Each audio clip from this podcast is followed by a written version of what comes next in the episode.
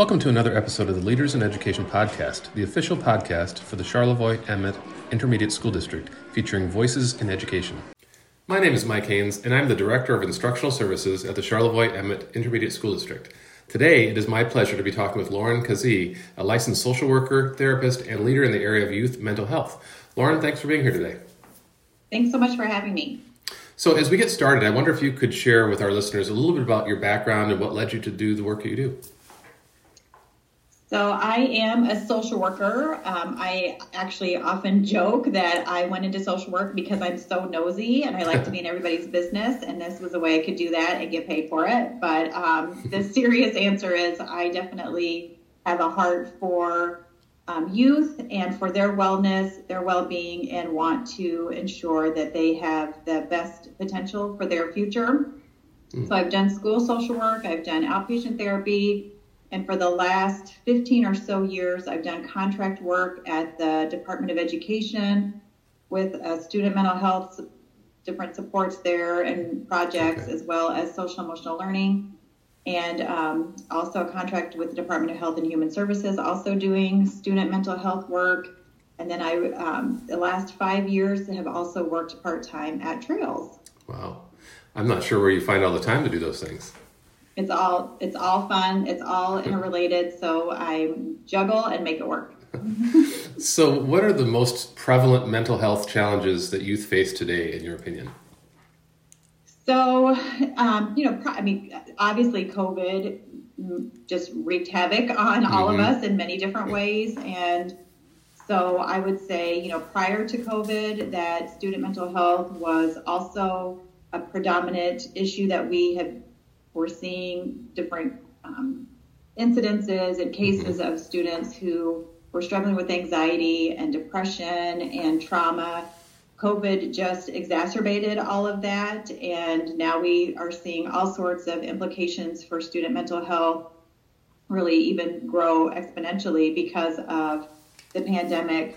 We also have seen an uptick in suicide ideation and attempts, and suicide is now the second leading cause of death for youth as young as 10 and um, through 24. And so I think, you know, we've, again, because of COVID, just seen an increase in the amount of um, cases for youth who have anxiety because of isolation, because mm-hmm. of loss of loved ones, loss of their normal structure and routine, which is obviously coming back into play now. But there's just been a lot of um, negative impact on our youth because of the pandemic, you know, which again, we saw all of these issues even prior to that. Sure, sure.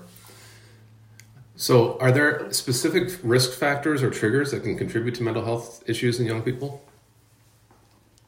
That is a great question? And the answer is yes, there's a ton. Um, there are so many different risk factors that can impact youth. And it's interesting because based on the person, the child themselves, mm-hmm. different risk factors can have different impacts, or things can trigger some kids that wouldn't maybe necessarily trigger others. And some of that is based on their own experience or their own ability to cope or their resilience mm-hmm. whatever positive factors they may have that are helping them to be more resilient in those situations.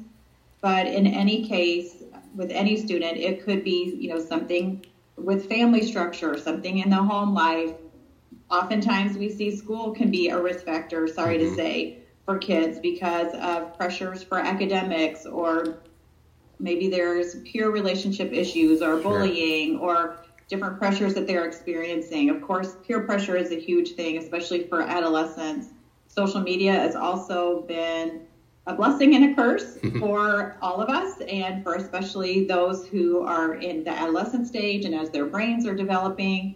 There's research now that shows that um, social media can have a negative impact on how youth's brains develop, and that instant gratification and that addiction of always needing to get the likes and keep up with the right, right. Kardashians and all of those things. Um, you know, violence, exposure to violence and drugs, chronic stress, trauma experiences. There's so many different things that could be triggers for youth that they bring with them to school.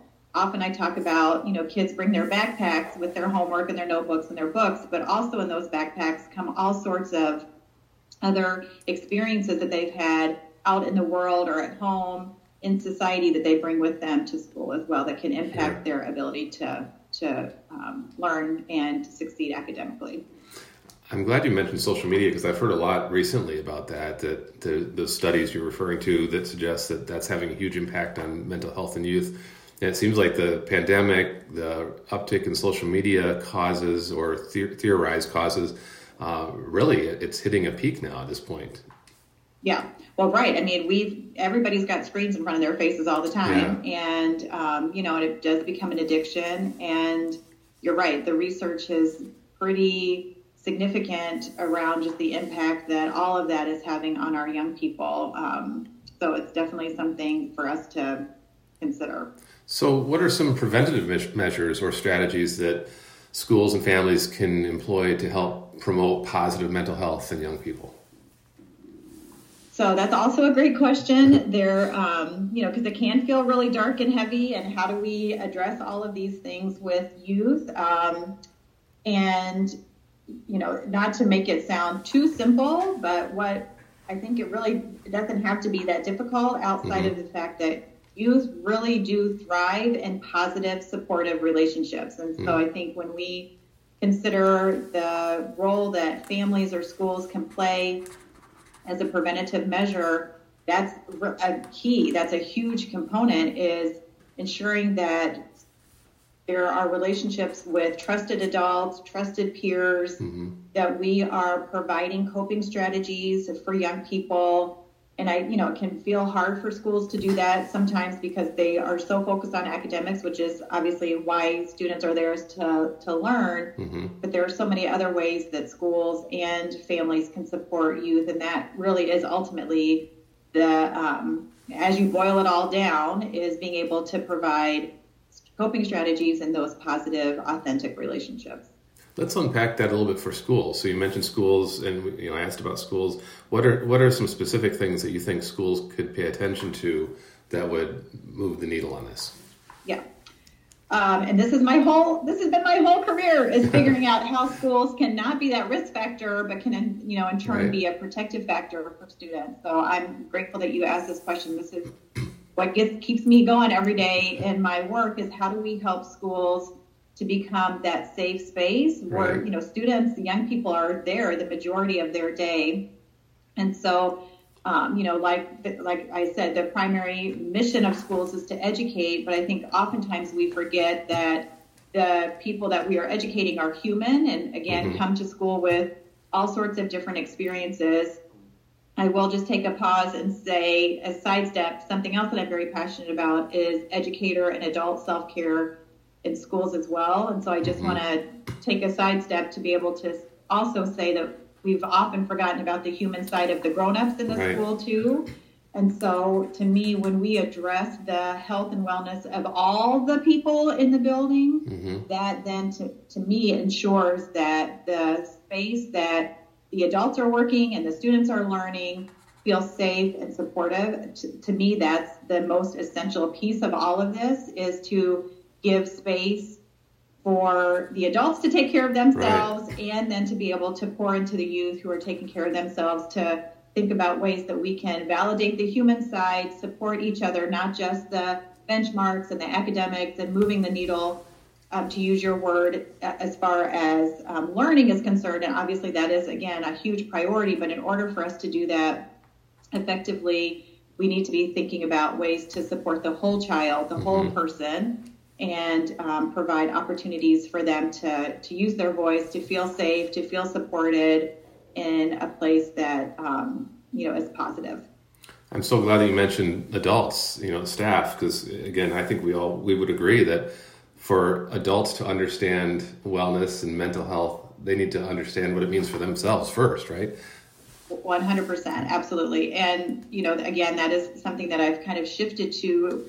You know, I spent my whole career talking about student mental health, but in the last few years, even just started right before COVID. And again, you know, COVID just um, accentuated the need mm-hmm. to think about the grown ups' wellness and you know, I often say the whole thing, like if mom ain't happy, ain't nobody happy. it's kind of the same thing about schools and just ensuring that we're um, considering the adults as well. Right. So your current role involves onboarding new school partners uh, in Michigan and other regions nationwide uh, into the Trails program. Can you describe uh, what Trails is for our listeners? I would love to describe the Trails program, and yes, that is exactly what I do for uh, my job at Trails is kind of um, share with potential partners the benefits of the program.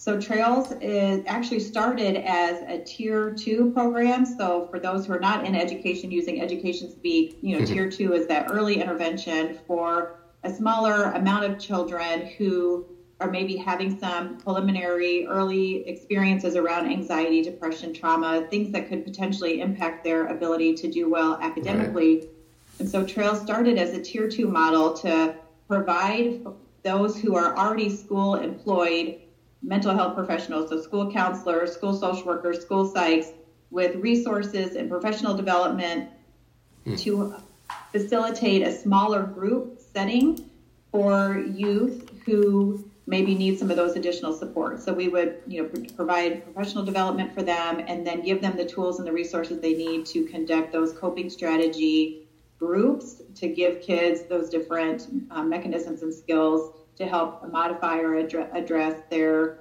um, issues around anxiety or depression. When that was going so well in schools across the state, they were they requested that we provide something for tier one, a universal preventative mm-hmm. um, model or mechanism. And so we developed a social and emotional learning curriculum and training mechanism for educators in the classroom to provide for all students. So there's 20 lessons mm-hmm. that um, educators can use in the classroom as a preventative measure for some of these mental health challenges. And then finally, we um, have a tier three at the very top of that pyramid, some professional development for school employed mental health professionals. We also provide uh, training for administrators and community members on risk management for those who are maybe having some more severe issues. Mm-hmm considering suicide, having some suicide ideations, and how we can connect with community partners. So I went out of order. I started with tier two and then went to three, one and th- then three. But um, that was kind of the chronology of trails. But we have three tiers of support for schools to, um, around student mental health. So I know we have we have several schools in our region here uh, participating in the Trails program. Uh, can you venture a guess or estimate how many school schools statewide are involved? Yes, I'm glad you asked statewide because I thought you were going to ask me for your county, and I was grimac- I was grimacing because um, I would not know how to, to guesstimate that. But yes, around the state, we have approximately 700 schools wow. that are using trails. Any one of those combination of tiers. So mm-hmm. some do all three, some do you know one or two or three. So um, I would say it's around 700 in the state of Michigan, and we just were um, allocated additional dollars through the state budget to bring trails to quote unquote every school in the state of Michigan. So we're excited to be working with all of the intermediate school districts across the, the state to continue to expand our um, reach. Great. Well, we enjoy working with you and appreciate the resources you're providing or Trails is providing our, our local districts. Um, well, what would be one to two things that you would advise schools or families in regards to youth mental health? One or two things. It's hard to narrow it down to one or two. Um, I would say if I had to pick one or two, I would say ultimately that students feel like they're, or youth feel like they're being heard, that they feel like they have a safe space to be authentic, to um, share what their experiences are, that they feel validated. I know it's hard for me with my children to just want to quickly fix mm-hmm. and solve the problem and supposed to just letting them work it through themselves and just to talk. And so sometimes that's really what kids need is to feel like they have a safe space to just be themselves and to say what's really going on without feeling like they're going to be judged or fixed or put in a category or whatever. So that would be my main advice to anybody who, you know, families, school, staff working with youth is to provide a space where they, they feel safe to be themselves and feel supported. Great. Is there anything else that you'd like to add? Um, I don't think So I appreciate the opportunity to um, share about trails and the impact that it's having on youth in their schools around the state, and just to even really think about the importance of student mental health and staff mental health as um, as you all continue to do great work at Char-Em. It's been impressive to see your commitment to doing things in the right way with mm-hmm. um, intention to ensure that students get what they need. So I appreciate you and your colleagues and the way that you all have um, really been thoughtful about moving the needle to again to use your word um, in this in this realm with kids. Well, Lauren, it's been a pleasure talking with you about this important topic. Uh, I appreciate you sharing your expertise and passion, and for everything that you're doing now and will do to to promote youth mental health in our state. Thanks so much for having me. I appreciate it. Thank you for listening to the Leaders in Education podcast. Please check out our archive for past episodes. And remember, the great thing about learning is that you never have to stop.